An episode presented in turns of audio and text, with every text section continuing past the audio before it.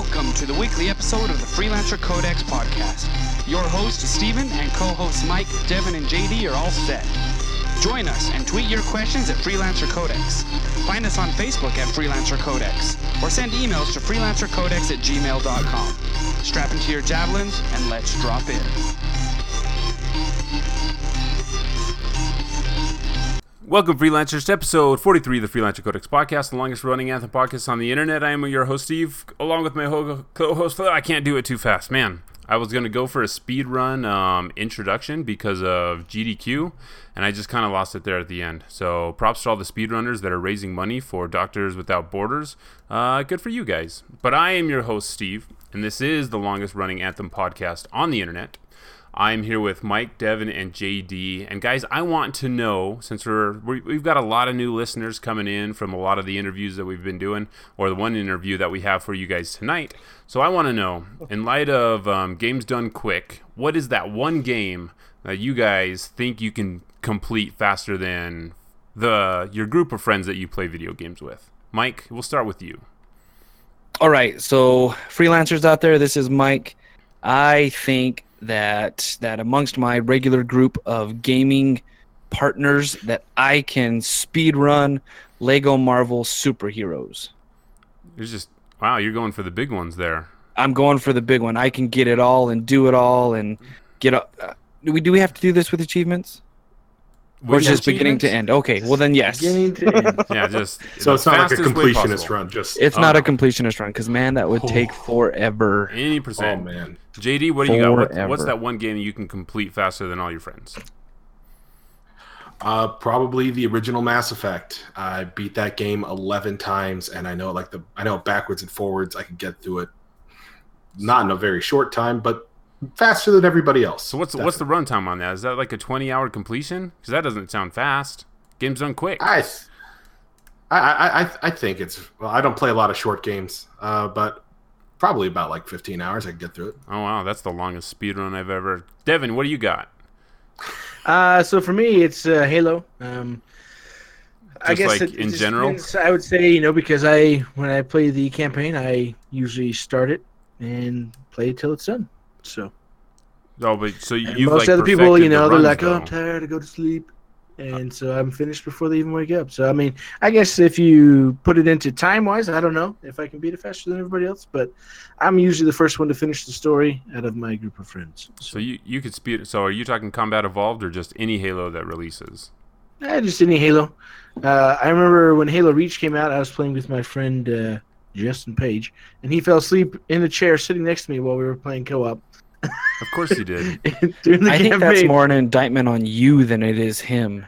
He he had his own screen and everything. He we were playing, and he was fell asleep while we were playing Halo Reach. That's that's And I had kind of like, funny. wake him Were up. you Get were up. you playing and also giving an entire history of the Geneva Conventions or something, or what was it? Uh, no, he was just you know older than I am and t- gets tired. Well, So- for the for the younger listeners, there was a time when games would release at midnight, and the only way to get them is you had to go to a store. You had to stay up late and actually go there. So I mean, I could see why you would get tired. So yeah, yeah, no, I'm glad I don't have to do that anymore. You know, I haven't bought anything from GameStop since then. So. and we probably never Yes, will. but but you've got some anyway, some hidden agendas there. It's We true. won't we won't talk about. I like how you look away when uh, you mention that store. So let's send this question out to to the rest of our listeners and tweet us what what game can you do quick, beginning to completion. Tweet us out and let us know which one that you Yeah. think you can do. We'll just totally skip over mine, Mike. It's okay. I understand you don't want to hear how good I am at all the. Steve, video do you games play that I games? I actually haven't played a video game in like seven years. So we just do been a podcasts while. about video games. It's been a long Who, time. who was I playing with the other night? then? Eh, it was probably me. So I could probably. it was me wearing a Steve mask. So, so I'm very confident that I could beat The Legend of Zelda: Link's Awakening um, faster than all the people that I play games with. So, I've beaten that game more times than any other game that that I've completed on the Game Boy. So, that's one I know like the back of my hand. So, I don't one think I've ever even completed it. I don't think you've ever owned a Game Boy. So, there's that. Whatever. Shots fired. A Game Boy? Does the 3DS not count? No, it doesn't because it's not a Game Boy. It's a 3DS. So we had a giveaway um, that we were doing for the Interceptor poster that we got from EA Play when we went down to LA. So right now we're going to choose the winner of this fancy poster. We shipped out the uh, Storm poster last week, so some lucky winner that retweeted um, is going to get this. So I'm going to click this button, and it's going to tell me who won this thing. Hopefully, it's someone in the United States. So right now, all right. So Lone Nomad. Let's see if Lone Nomad followed us like he was supposed to do. Yep. Lone Nomad um, followed us and retweeted the tweet, and you are now the lucky winner of this Interceptor poster. So we will contact them, and we will make sure that they get this thing sent Congratulations, out. So, Lone Nomad. congratulations. You can I- put it up in your roaming tent because I assume the caravan- Twitter handles really like embrace and embody who you are. He really is a nomad. How does he listen to us? I don't know. Smoke That's a good question, Mike. You are I would imagine it's a hotspot of some kind. like a hotspot, like Arizona hotspot. He rolls into town and gets to the local cafe and He is the Local- man with no Local name. Starbucks. Did you guys know? Lone that Nomad, the- congratulations. Congratulations. Well Winner done, of an Rats. Interceptor poster. it's a great looking poster. It's very You want us awesome. to sign it? D- I don't know. if He we probably should doesn't sign want us to sign. It. We it. won't sign it. Did you guys know this is the longest running? Devin anthem? choked on his. Uh, Did you guys know this is the there. longest running Anthem My water. podcast on the internet and that we only focus on Anthem related content? That's not really true, but we try to as much as we can. This week, Yeah, we do. we um, had a great opportunity to sit down and talk with Mike um, from BioWare. Gamble. What? Mike Oh, Gamble. you're on a you're on a first name and last name basis there. So Mike Gamble was gracious enough to get in contact with us um, and give us an exclusive interview about after Anthem. months and months of badgering and restraining orders for all of us, and JD is like, no he longer granted us that interview as long as we were 500 yards away from him at all times. So we appreciate you, Mr. are no Mike longer- Gamble. We're no So- longer allowed in Canada. in all of Canada. That's harsh. So without big- further ado, Saskatchewan. Oh, without further ado, we present you with our interview. Uh, my name is Mike Gamble. I'm a lead producer here on uh, Anthem at BioWare. I've been with BioWare for um, close to a decade now. Worked on a lot of Mass Effect stuff, and uh, and now I'm on Anthem. All right. Well, we're going to start with, uh, you know, we at the Freelancer Codex like to uh, ask the hard hitting questions. But Stephen really wanted to know what is the most popular snack at the studio. Uh, oh, okay. Well, it, I guess it depends. Um, I mean, everyone kind of likes different things. They they bring in they bring breakfast every day. Most most people they just love to eat Blastos because Blastos is the cereal of champions. um, uh, but like most of us just eat garbage in the morning, and then some of the smarter ones eat things like bananas. So. I don't think there's an actual favorite thing. It's just everyone's different. Everyone's kind of random. It's especially different between, you know, what the back in the Mass Effect and Dragon Age days, there was a very different vibe going on. You know, a lot of the Mass Effect people would just drink Red Bull in the morning, and all the Dragon Age people would eat apples and fruit and be all healthy and granola. So I don't know how much has changed really. Interesting. yeah, yeah. All right. yeah. We're a studio of champions with our breakfast. I, I like it. Um, okay, so what uh, what is your current mood uh, at the studio after EA Play and everything that went on? Oh, that's a good question. Um, and and just so you know, I I I didn't read really any of these, so um, these are all these are all brand new to me. um, so it's actually pretty good. Coming back from EA Play and E3, you know, when you put a lot of effort into something and you, and you put a lot of heart into it, and you don't know how it's going to be received, and then when you see people uh, enjoying it and you're happy with with the feedback that's coming through, it's really encouraging. Uh, so usually coming out of E3 is, is a pretty positive experience. This this time is no exception to it. Um, you know, we have to we have we have to do a bunch of work to, to finish a game in time to launch. So that that little bit of extra extra gas in the tank definitely helps. Uh, one, one thing was really interesting though when when we um, when we're looking at kind of all the coverage and, and what people think, the the folks who got to play the game. Um, and we apologize that that you know it wasn't everyone and every and, and you know a, a huge massive thing, but everyone who got to play the game really really really really liked it. The the most positive things that you see about the games are the ones who actually got um, uh, from the people who got their hands on the controller, which is probably the the best the best message that we can get, right? Because Yeah. oftentimes when you're marketing a game or you're kind of releasing it to the world, it's the opposite, right? Like you, you know the, the game the game can look great until people get their hands on the controller and then they're like ah well you know all right that wasn't 100% it, it's the opposite right now which is like the, the closer people are to the game the, the happier they are and the, the, the more positive the feedback so that's super encouraging for us at the studio Excellent. We were also wondering what javelin do you you usually use? Do you main?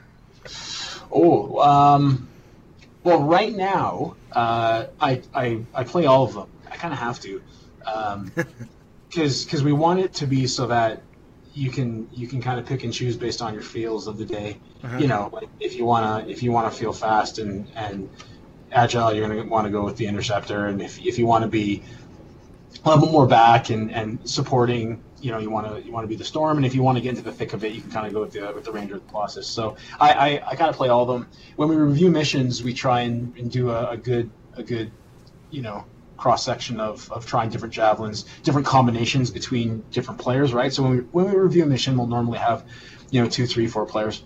Sometimes we'll have one, and then we try and we try and kind of mix it up, especially with a customization and playstyle. So I play them all right now. I think when the game ships, the one that I'm gonna probably put the most of my time into is the storm. Um, and it's weird because I never before I never really played kind of mage characters on any of our our, our previous games or even even even other uh, kind of competing titles. I don't really play as, as casters, but um, the storm. i he just looks so cool. I, I like honestly like, and the cape is if we can get the, the damn physics to calm down on the cape and stop flapping in the wind all the time. Um, the the I think the storm is one of the coolest looking personally for me anyway. So I think I'm gonna main that. Well, actually, just a just a quick follow up question: Is it possible to use the storm and not have to wear the cape, or is No, that not not right now. I mean, but, right but you know, if this if this damn thing doesn't calm down, you never know. Like we just might we just might get, get angry at it and, and threaten threaten it with deletion. It's weird. if, you, if you threaten things with deletion in the game, usually they behave themselves. We were we were just looking at at Tarsis this morning, and um, you know the crowds were kind of doing some some random stuff, and and it's it's weird. Like as soon as you call it out, as soon as you say like, hey. That guy's now standing on a table. You turn the camera away and you turn it back, and he's no longer standing on a table. It's like they can hear you. Anyway, yeah, um, we'll see. We'll see about that. It, the cape looks pretty rad, so you kind of wanna you wanna. It's it's definitely a differentiating part of, of what the storm is. So we'll, Yeah. we'll do our best to make it to make it play play nice. Cool. Can you explain some more about the scar? Um, we know they're not human, Right. and they look kind of. They have a kind of like a humanoid shape, uh, and we know they have some kind of connection to the Shapers. So, what is it that makes them not human?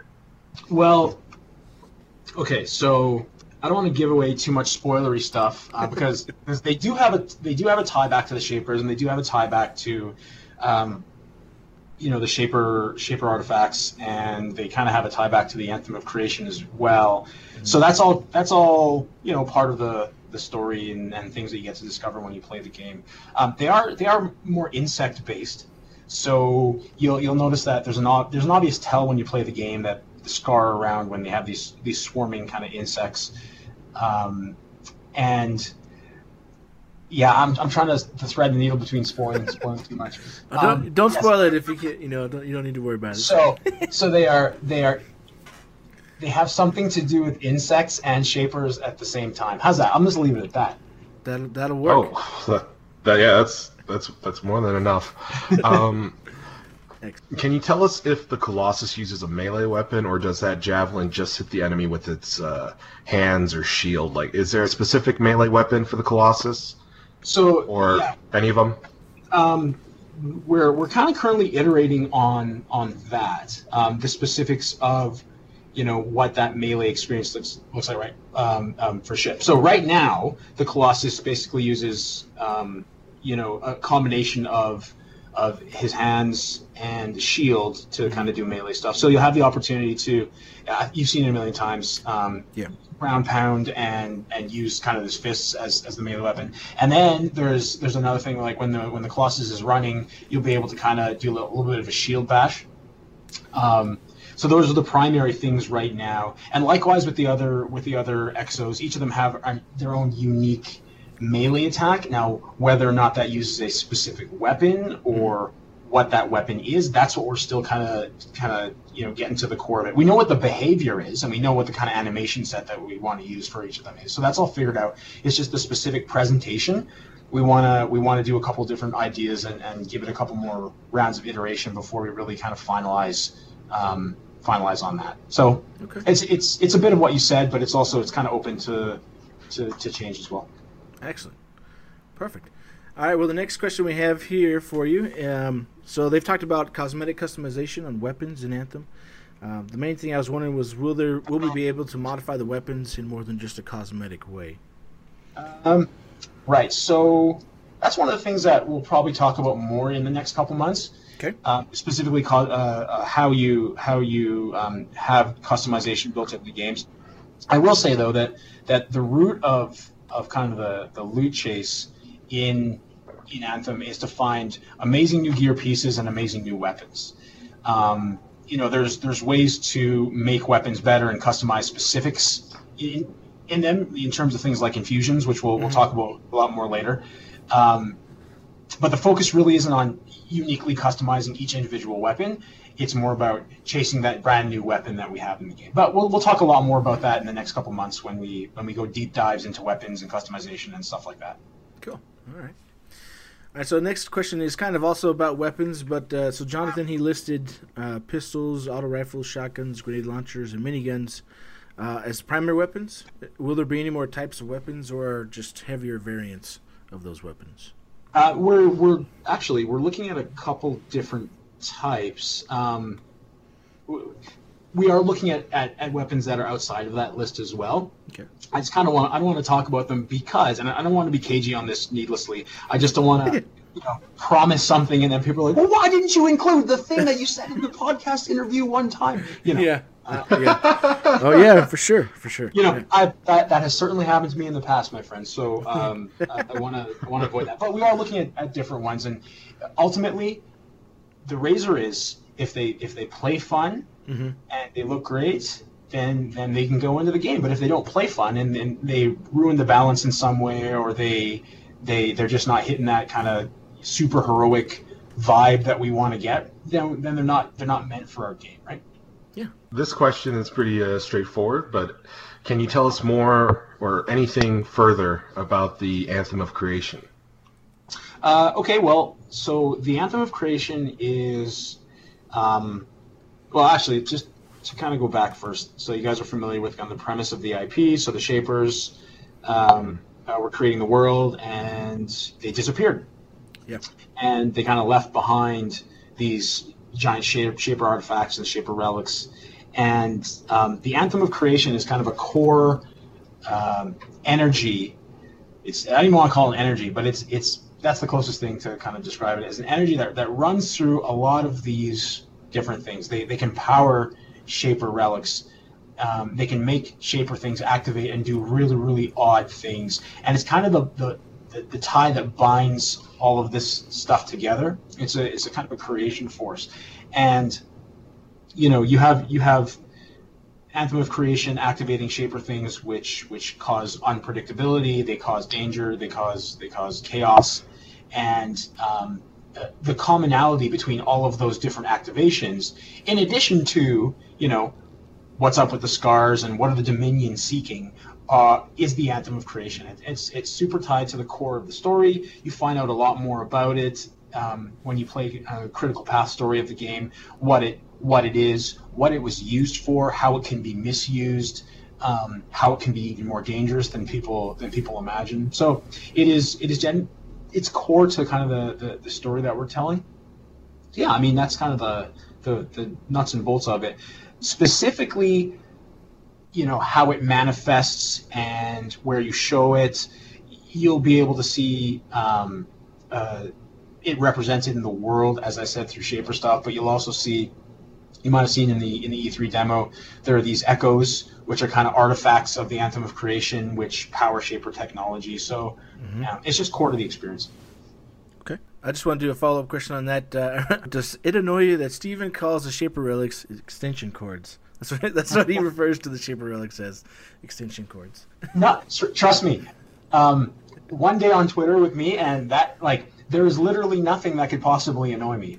Uh, that that kind of stuff. But, but let me ask you, why does he? Do you know why he calls uh, them that? Well, he says because he's like, what else, you know, has power and takes it to one place to another, and so he's he refers to them as as extension cords because Ah. they can be plugged in, and the anthem of creation or some kind of power can go through them. Like, Uh, okay. okay, Okay, so I'll, I'll fix his analogy then, because because that's a bit incorrect.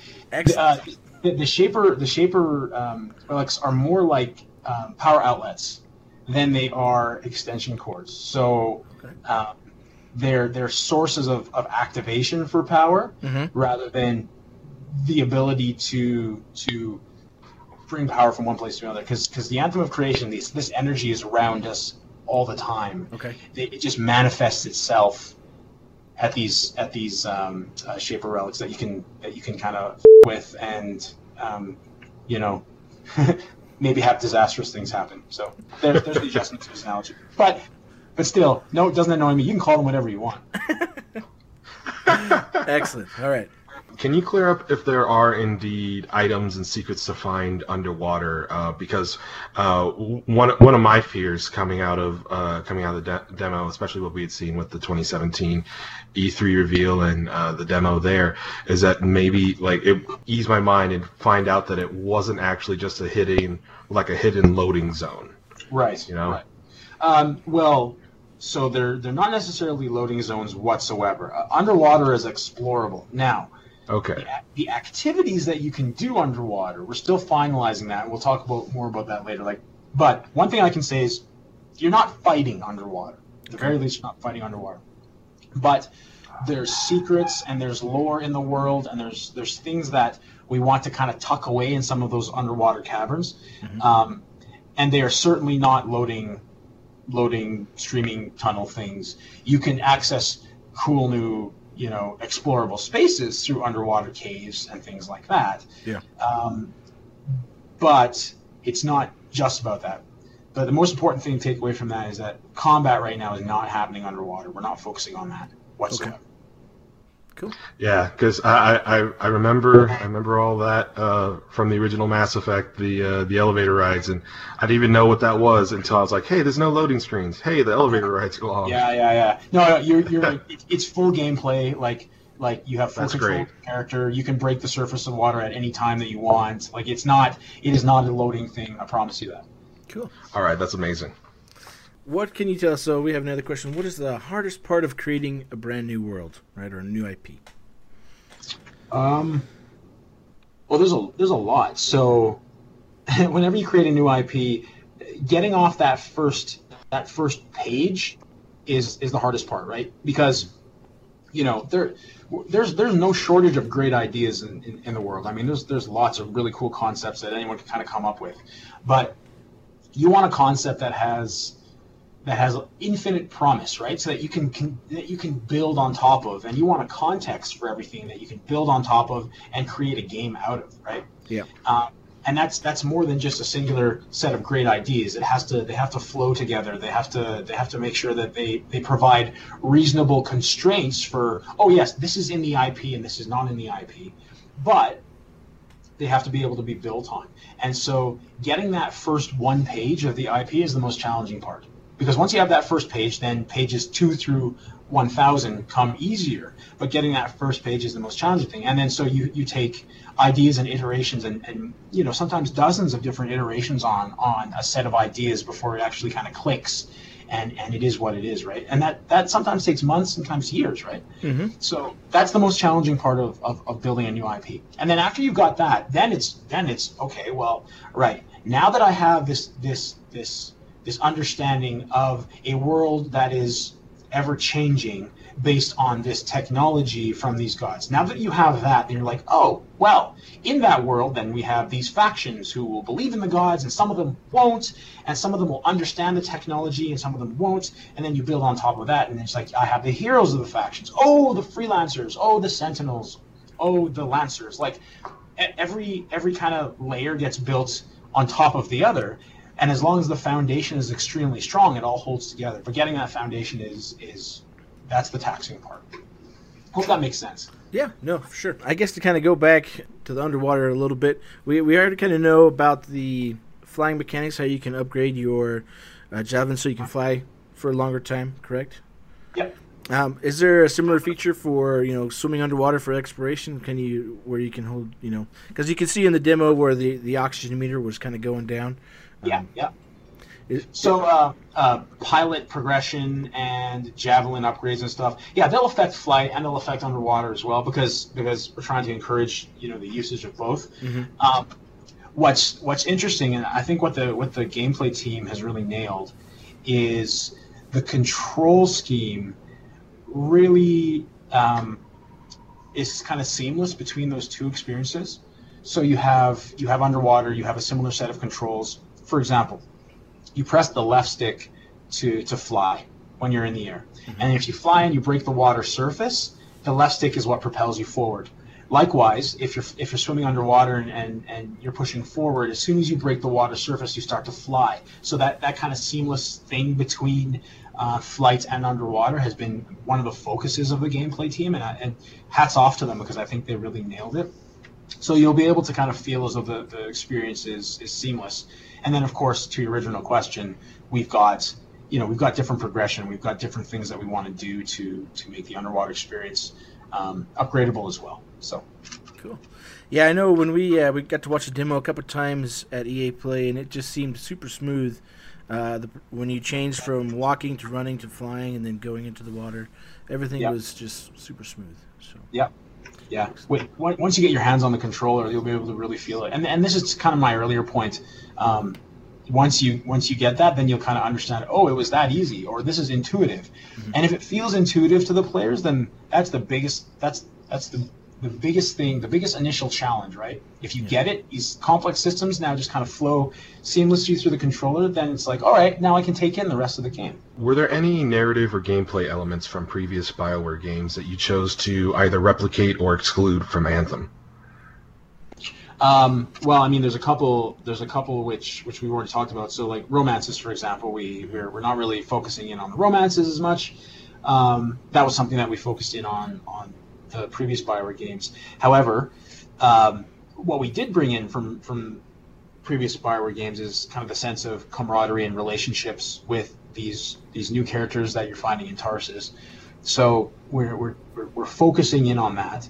Um, consequence and choice we want to bring elements of that into to anthem as well we definitely want to want to pay attention to to that aspect of the storytelling um, i think i think if you look back at kind of bioware games in general they've they've continuously evolved throughout the different titles in terms of the gameplay responsiveness and mechanics um, you know, from Mass Effect one to two to three to Andromeda, we've always kind of made gameplay feel a little bit better, and and and we've added new elements to it. And and, and you saw, um, we took Mass Effect one to two to be a proper cover-based shooter, and, and we we tightened up the gunplay a lot.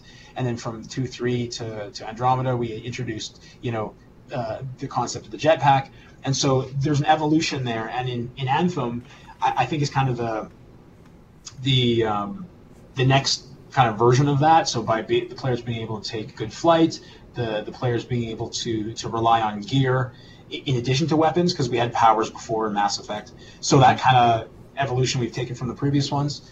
Um, you know, it's, it's just a it's a combination of of all of that stuff. But Anthem is something that's uniquely its own at the same time, right? And the the the world is is very very different than it was for Mass Effect. We are not building Mass Effect or Dragon Age with Anthem. We were building Anthem. We hope that Anthem kind of finds its own its own groove, its own audience, and people like it for what it is. Is there something that you wished all gamers would understand from a developer's perspective? Like, of the of course the misconception that changes are easy to make in a game. You know, something to that effect. Yeah, so so that's a tough one. Um, that really is because um, I'm a I'm a gamer and a game developer. So I put myself in the shoes of a gamer a lot of times, right? And so if if a product isn't doing something for me, and you know I'm spending my sixty bucks on it plus anything else that I spend DLC or whatever, like I I don't really give a shit at that point. I'm a consumer, and and you know, like I want the best product possible, and I, am demanding that. And and you know, I respect that in our fans because it pushes us to do do the best that we can. But also, that's the kind of that's the that's the approach that I take as as a gamer and someone who plays plays different products.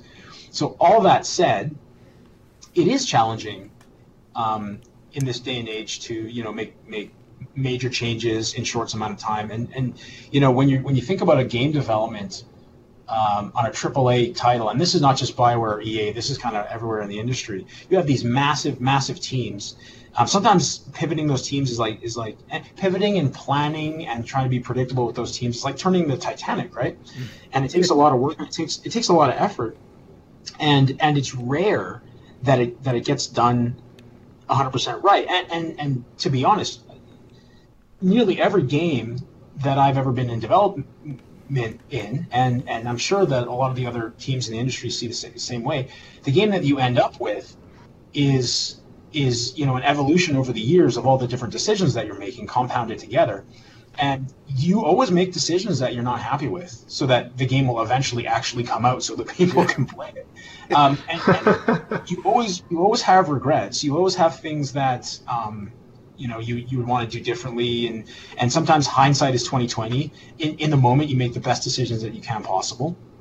And then and then we'll see what the fans think. And sometimes the decision that you thought would just absolutely crush the game the fans actually don't even notice and you're like oh god thank thank thankfully no one no one worried about that but then other times the decision that you're like this ain't to be no big deal people pick up on a lot right and it's it's really hard to know until the game comes out. So that's that's kind of a long-winded answer saying, yeah, I totally get where everyone's coming from. I really do because because I'm on that. But at the same time, yep, it is challenging. Video games are complicated. If they weren't, everyone would be making them all the time and being super successful at them. So it is what it is, right?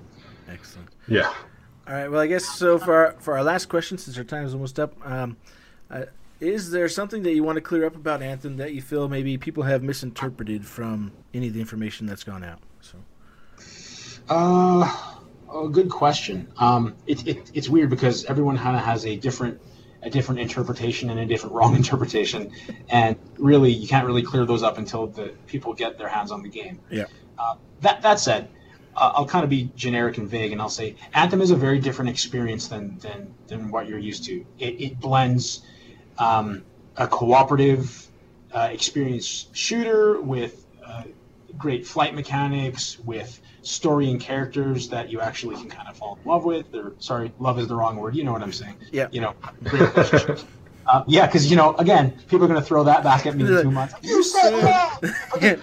it's it's pl- it's platonic. It's yes, platonic love, yes, people. Yes, exactly. Yeah. Um, and so you can you can do a lot of things in Anthem that you can't do anywhere else. And of course, I cannot fault anyone for drawing comparisons to both both outstanding products in the marketplace and our past products because they they haven't played the game yet. Yeah. But once they do, they'll see the differences. And you know, once they're able to kind of see how it all comes together, they will definitely see the differences. And we will do our very best in the next, you know, three to six months or whatever, um, to highlight what makes Anthem really unique and really special. But I want people to, to, to kind of, you know, understand that it's it's easy to make comparisons, but once you actually get the, the, the game or once you get more information, you're going to see the, the, the, true differences and the, the magic that we're trying to bring with the game. That's all the questions we have for you today. Okay. Yeah, thank cool. you so much for hey, your that, time. That worked out pretty well. That's exactly half an hour. yeah. So, yeah, so I mean, we're we're definitely excited for Anthem. We can't wait to hear more, and uh, you know, thanks for coming on the show yeah, with us. And, so no problem. Yeah, yeah thank you so much for coming on. Thank you for your time. It was, it's been it's been great. No worries, and you know, shout out to to folks like you um, doing the podcast and kind of generating community and uh, following you know the things that we're doing and trying to to educate folks about what the game is about and you know, just in general, thanks for being interested in, in what we're doing, and we we really, really, really appreciate it, and we we really love you guys. It's awesome in a totally platonic way. Remember, remember. All right, thank you so much, Brad, for setting up this interview. Mike, thank you so much for taking the time, yeah. and just a general thank you to everybody at Bioware for making Anthem. This has been a real experience for not only us as fans but also us as podcasters. So thank you. Awesome. No problem. Take it easy, guys.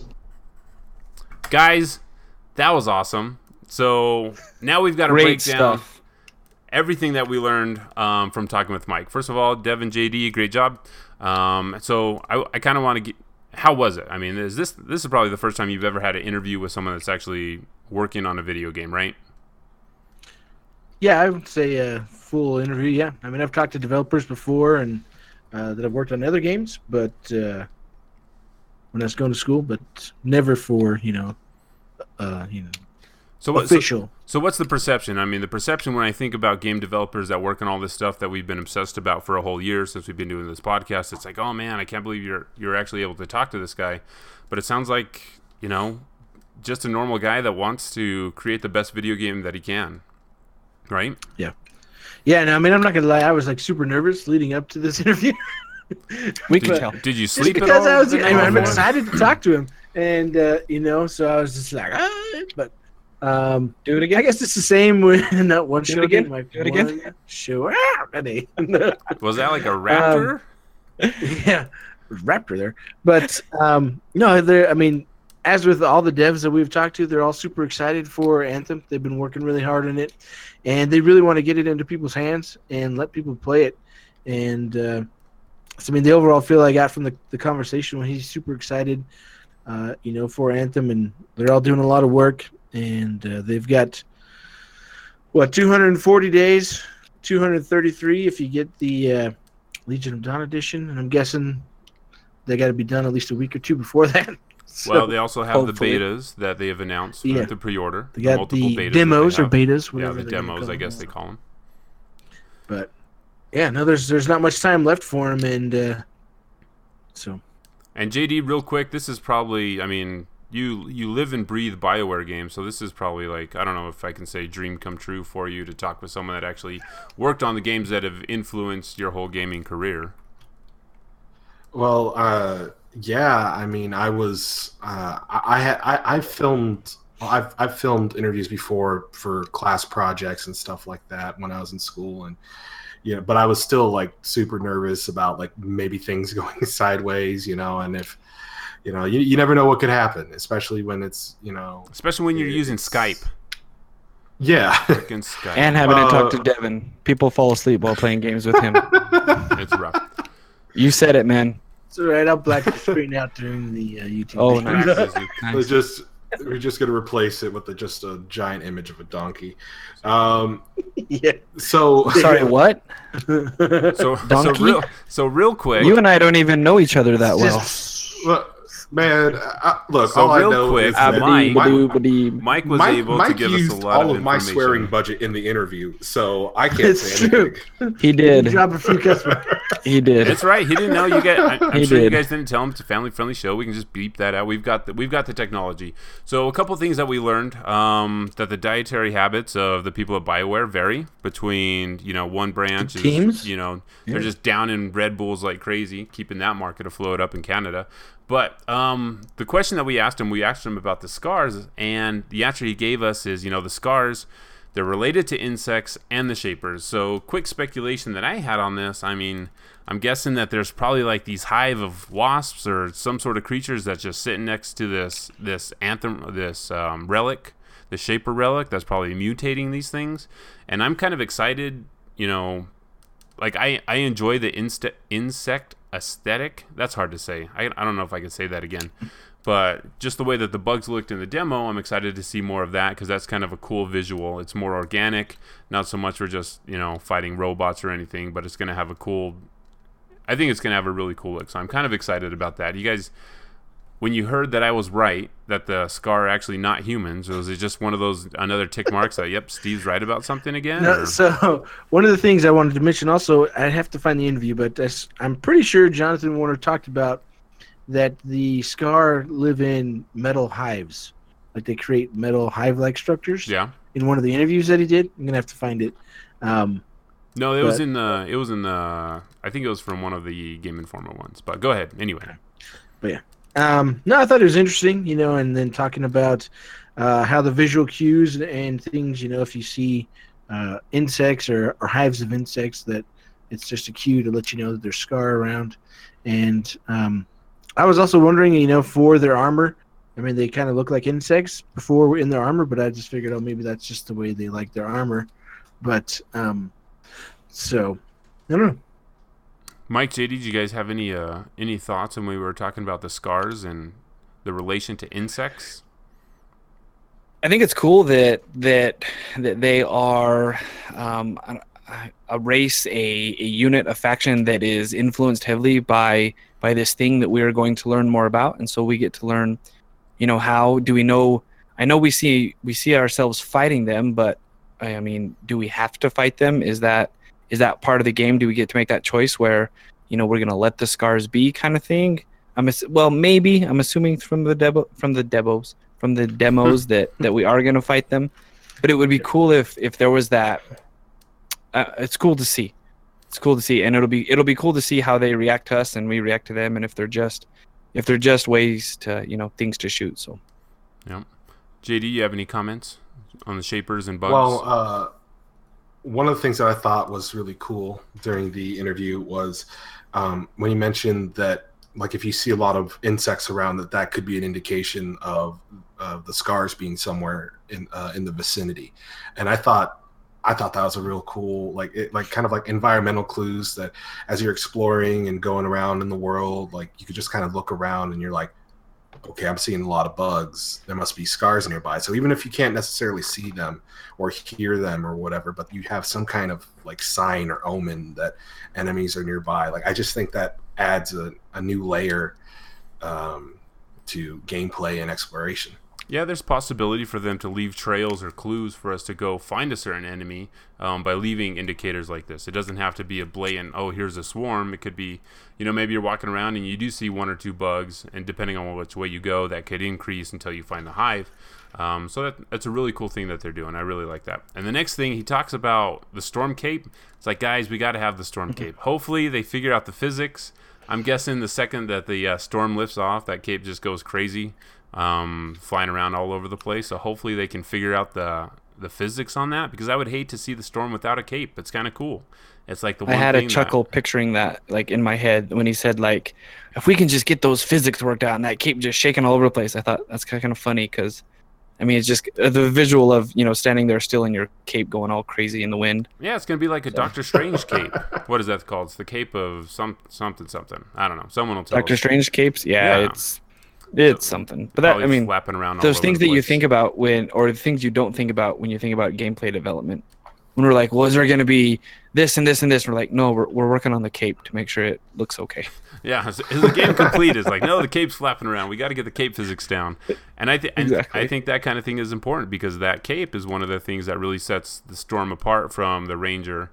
Um, or else it kind of just looks like it could potentially be another ranger, but having that yeah. that flare um, is really important. So hopefully they figure that out and that thing doesn't get deleted because that would be pretty sad if it, if it doesn't come out. So the next thing he talked about also, and Devin, you asked him about um, weapons and if we're going to be able to upgrade the attributes because we know we're going to be yep. able to customize them um, for their so shaders. What, so what do they use? They use customization and personalization. So we're going to be able to personalize yep. it. So the question yep. was if we're going to be able to customize it, and it makes it sound like there is some sort of infusion system that they have mm-hmm. that we'll be able to upgrade, but that's not really the main focus. Um, the answer that I really like that he gave is that we are going to be we're going to be chasing new weapons. Not so much, you know, this is the weapon I want, this is the weapon I want to upgrade, but it's going to be a chase of this new weapon is out. I need to go find that. I need to play with the new thing. And I think there's a lot of options for, you know, the way they've been talking about releasing content for Anthem that potentially there's just going to be there's there will always be a new weapon. It seems like they'll be able to release, you know, I don't know how many they can release in a month or if that's even going to be their model but it'll be something that we can strive for. So we're, there's not going to be this, you know, if you get these guns, you're good to go. There will always be a loot chase instead of instead of grinding for a weapon. It sounds like there'll be, you know, maybe direct pass in order to get or unlock the new weapons.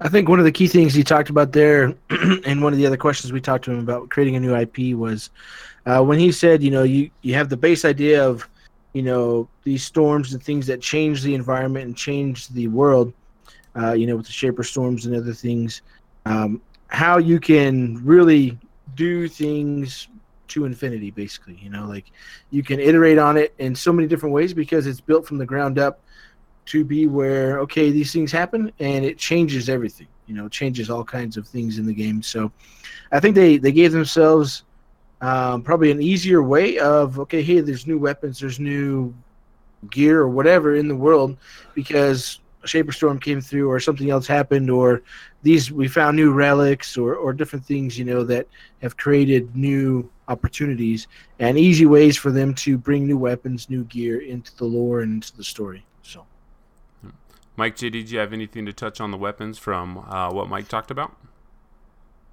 I think i think it's cool. I think i like the uh, i like that you get to chase weapons and it's not just this is your gun this is your this is your sidearm this is your rocket launcher. It's it's that chase to go something something to go for. And and i like i like that aspect. That's cool. Right on jd uh yeah uh the thing that i most well that i like the most was probably the fact that mike was saying that if a game well that if a weapon isn't fun it's not going to make it into the game. And like that's a very it's a very simple concept but it's one that i, I agree with because you know there's a lot of there's a lot of guns in a lot of different types of games. And you know there are some guns in certain games and certain uh, certain franchises that are held in comparison to anthem quite often that i maybe only enjoy maybe half of them and the rest of them i could do without entirely but i still have to deal with them showing up in my loot so yeah, one thing I've I've always not liked about games like this is those low level weapons or the trash weapons that you pick up just to pick up for mats and stuff. I always mm-hmm. think it always feels kind of like a waste of, to me for the to take the time to make those weapons that you know are just going to be thrown away after you pick up the next one. And that's kind of right. in I mean that's an RPG thing. You as you progress you get better weapons so those weapons fall off. So I don't know if that's something that will ever be solved, but always like, man, this they're they're a developer spent time making that level one weapon, you know, the best that they can make it, and then it gets it gets played for maybe a couple minutes and then thrown out and never gets sees the light of day again. So it needs exactly. to go to like a, an island for misfit weapons. So so well, I think they you know with the curve they have like they've talked about before how it's going to be a lot different. You know, so in other games where maybe we leveled up a lot faster and those weapons were of no value, maybe the weapons will be valuable longer because you, it's going to take you longer to level up, maybe. A slower leveling system? That makes sense. Because, yeah. I mean, they, they talked about, you know, leveling up actually makes a difference, you know, and, and there's a difference between a level 25 and a level 30 character, and it's not just a couple hit points, you know, so. Yeah. Cool. All right, and then we talked. We asked a question about the anthem of creation and had him touch on that. So the way he explained the anthem of creation, it almost felt like it was very much like he's explaining the force. It's kind of all around you. It binds things yeah. together. There's a light everywhere. side and a dark side. It's everywhere um, and nowhere. Yeah, so it, it's here and there. So at first, it's to and fro. Stop and go. Um, so That's one of the things that makes the world go round. So one of the things that Gas I thought station. of when we first heard about the anthem of creation, they almost made it sound like it was like this physical thing that was on the planet. But now, after talking with Mike, um, I guess it's just something that's there it's around you. It reacts with the Shaper relics. So maybe it's just some form of energy that's actually in the air. And when the Shaper relics are there, it's able to activate it somehow. Maybe there's an influence controlling it. Maybe not. Maybe it's completely random. Maybe we'll find out more in the story. He kind of kept it so to not give, give out any spoilers because, I mean, made it sound like it's kind of a big story beat. So better that it's not spoiled right now. So, what do you guys think it about? It was kind of whole... fun how he was navigating that road and like, what can I tell you? What can I not tell you? Yeah, because it, I, am sure it's it really fun. hard because they would, he, you know, they would love to talk about everything about the game to get yeah. people excited about the game. But it's like, you know, how much of the, how much of, do you want me to skip ahead and read you chapters in the book, or just let you read it?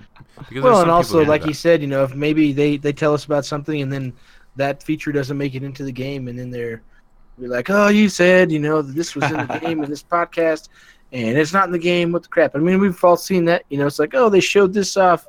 You know, like obviously, hey, you know, you see those mountains? You can go there. You know, we've all heard that before. Yeah. And then the game comes out and it's like, see oh, those mountains? Man. You, you can't go there. go there. You right. can never go there, Simba. That's beyond I mean, our. I know we told you that two years ago, but no.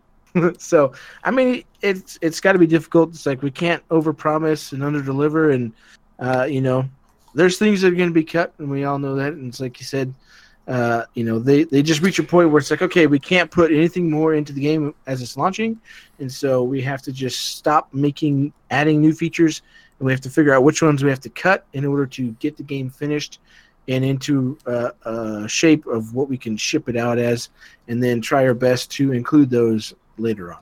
You know, so. And that's got to be a really hard balance. And then um, JD asked about going underwater. So um, one of the things JD you talked about the loading screens in Mass Effect were just hidden behind elevators that sometimes would go. You know, if your system was bogged down, that elevator ride would last a little bit longer.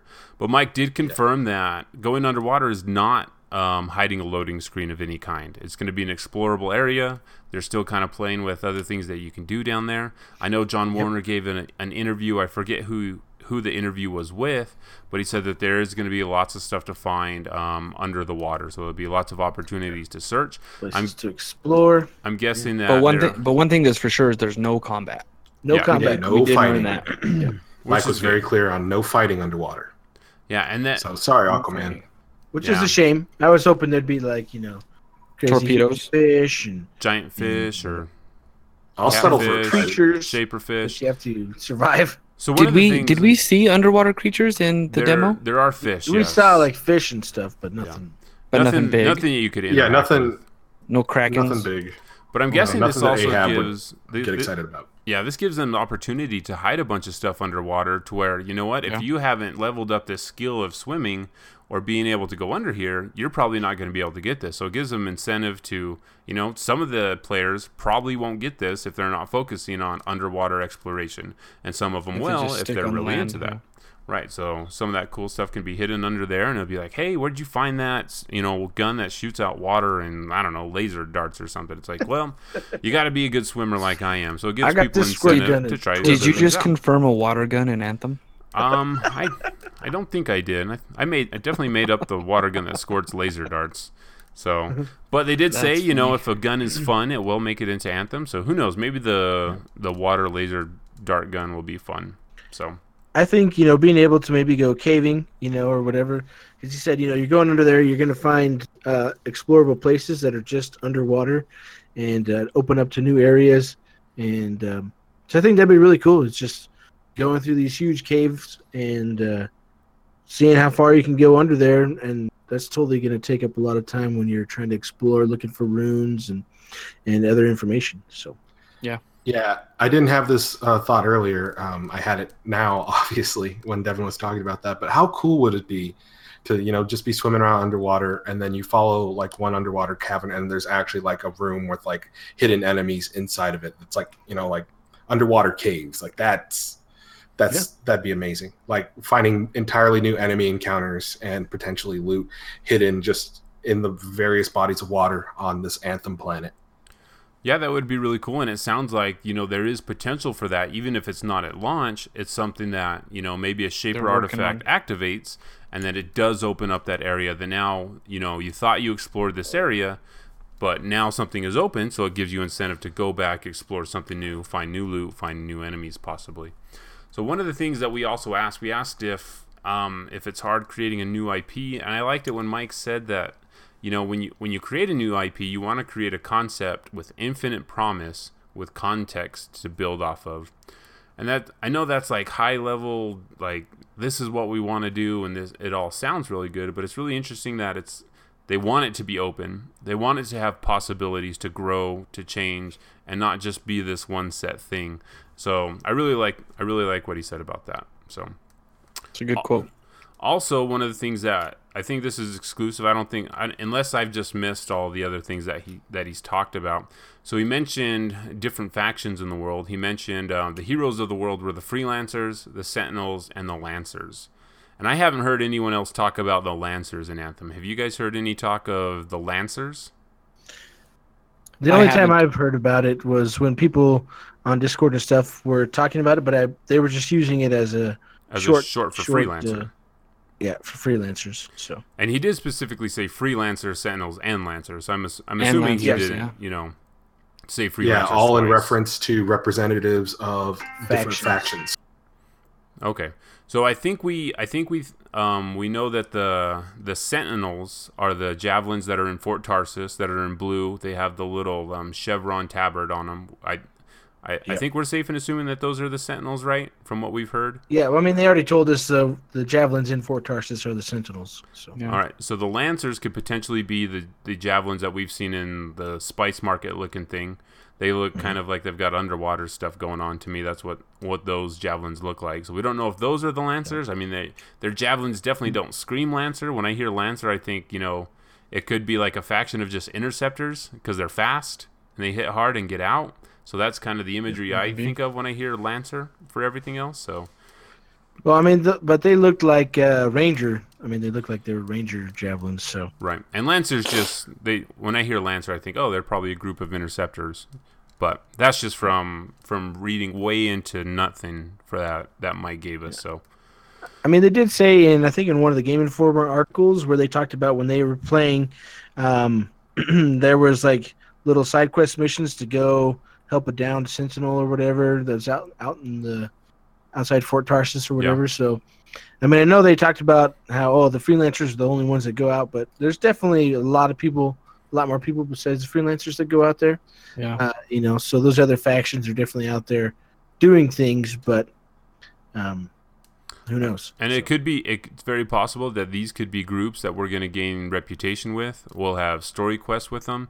Could be that, you know, with our Cypher and the other person that's inside of our Strider, that these are the quests that, you know, if we great if we get this loot and this salvage, we're gonna take it back to the Sentinels, or we're gonna take it back to the Lancers, and that could open up um, other story dialogue also for in the future. So I'm guessing that's part of those factions, which is kind of exciting. I mean, there's other stuff that we haven't heard about yet, so they're holding a lot of stuff close to the chest, which makes me, you know, excited that there is other stuff here. So we haven't seen like all the cards. They're still going to release more and more that we get to dive into. So It just really makes me want to play Anthem, honestly. yeah. it's super frustrating because I'm like, ah, I just really want to play Anthem. But I really want to know what's going on. Yeah, Yeah. And, and one of the things that I really liked when we when we asked about um, the comparisons to other games or what you know the misconceived uh, notions that gamers have about it is you know what that Bioware is they're always evolving they're always trying something new. And when he was comparing the evolution from Baldur's Gate to Mass Effect to Bio to Dragon Age I almost say Bioshock for some reason um, that it's they don't it's it's kind of hard. It's almost like I guess the analogy is if you have a bunch of brothers like I do, that you're always being compared to the people that have come before you. And if you have like a brother that like everyone at your school likes, and then you're always getting compared to that brother, and it makes you like have this animosity and hatred towards him that you never want to hang out with him ever, and then you, for some reason you end up doing a podcast with him. So there's kind of like that separation that wait a second. oh, that there's This is the first I'm hearing of it, by the way. Um, This sounds oddly specific. yeah that is weird. welcome, welcome to our Family Matters. We can hash it out right now. So they do want it to be different. I mean, there's one thing to be said for this is your history. This is the parents that these brothers came from.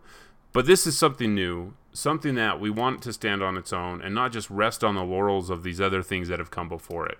So, I mean, Yeah.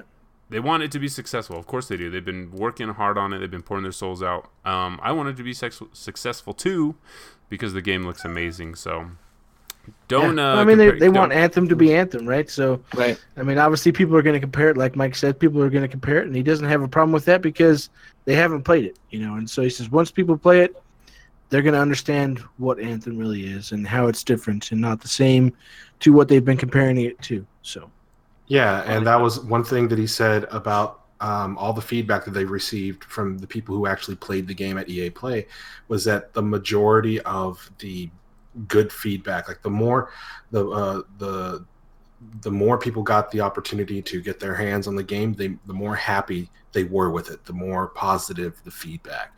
Like the uh, apparently there's just something about actually playing the game for yourself that just feels very intuitive, and like we didn't get a chance to get our hands on with it, but I hope we do in the future. So I, I can did. experience for ourselves. I totally Don't did. you lie to me? Don't you? I did. lie to I, me. touched Twice. the, I touched the computer tower that it was being played on. Does No. that count? I played it. I didn't play it. I didn't play it. So I also like you. my as- mind. Uh, Mike was pretty open, not you, Mike, other Mike. Mike was pretty open about the whole developer versus gamer um, aspect of you know developing a game, but then also you know being a gamer that pays sixty dollars for these AAA titles that you expect to work out of the box and expect to you know return that value, and just that dichom- dichotomy of you know I'm developing this, I want it to be as good as it is.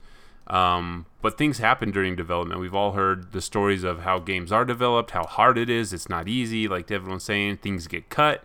At the end of the line, it's, you know, you make the best decision possible. Even if that's not the decision you want, you make the best one that you that you possibly can at that time for the betterment of the game. So it's it's very interesting to hear from the inside. Um, because most of the I'm I'm guessing a lot of the people that are developing video games also play video games, so they have that other side that yeah, it, it is hard to be to hold this developer to a standard when you yourself are trying to hold yourself to this standard also. So just kind of an inter- interesting discussion on on being a developer and also wanting to play gr- great video games. So Right. Right now, so was there anything else from the um, from the interview that you guys wanted to touch on? Things that you took away, things that you really enjoyed about talking with Mike? This would be for you and and JD Devin. So because no, I'm thinking about it. you guys talked to him, we Uh, weren't able no, to be there. did. You scheduled it when we were working. Yeah, way to We had schedule other that. we were all I see how privy to when that. this was scheduled. though. It's true. And if you couldn't be bothered to show up, It was impossible for me to get out of the where I was That's in the it, man. Anyway, I Next mean, time. ho- honestly, the um, just having the opportunity in and of itself is phenomenal. Um, when when I joined this podcast, I did not think that I would even get close to having these sorts of opportunities. I hope definitely, but I never thought it would actually uh, it would actually happen. And here, you know, you had low expectations of us, JD. What's going on? well, no, I just I temper my expectations. I temper my expectations. I you know I hope I hope for the best, but I'm not surprised if nothing happens. um, so, Yeah. but Mike Mike was a was a very friendly individual. Mike Um, is I know okay. he I didn't mean, really still am. he's much- a weird brother, but uh, I know he didn't really talk much during the interview, but um, we also br- briefly got to speak to Brad, and Brad seemed like a nice guy as well. Uh, but uh, once again, uh, thank you to the people at BioWare. Um, thank you to Mike Gamble for giving us this opportunity. Thank you to Brad for scheduling it and setting it up. And uh, let's do it again sometime, huh? And I, I think uh, we covered pretty much everything on there. I just it was really good to talk to him, and um, yeah, no, it just made me more excited for Anthem. Just just like I said, talking to each developer that we have, and uh, just seeing how the, how excited they are for their game, and uh, makes me excited to play it. So, I mean, because you could definitely, I, I know when I was going to school, like there was a lot of times where people were like, yeah, sometimes you got to make games you just don't like, and. Uh, someone they're has like, to yeah, make we need the to throw Hannah a game Montana pitch game. for a H- Hannah Montana game, and they're like, nice. I don't want this crap, you know. So it, it's great to be able to play games where developers are making them that really want to play them, and uh, so I'm looking forward to it. Well, on that note, guys, this has been to all our new listeners that are catching us for the first time. If you made it this far, I'm really impressed. Thanks for sticking with us and hanging out till the end of the show. Um, this has been episode 43 of the Freelancer Codex podcast, the longest running Anthem podcast on the internet. You can find us at freelancercodex.com where we post all of our episodes. We'll post all of our YouTube videos and this um, interview as well. You can find us at facebook.com slash freelancercodex. You can find us at Twitter at freelancercodex. You can find us, you can email us if you have any uh, questions, um, constructive criticism about the show, you can e- email us at freelancercodex at gmail.com. And until next time, there's a shaper storm on the horizon. We'll see you on the other, on the other side. Later. Can't talk about Bye-bye. it. Oh, don't forget the Discord. Oh yeah, you can join us on Discord. I don't have that link. I'll put it in the show notes or whatever.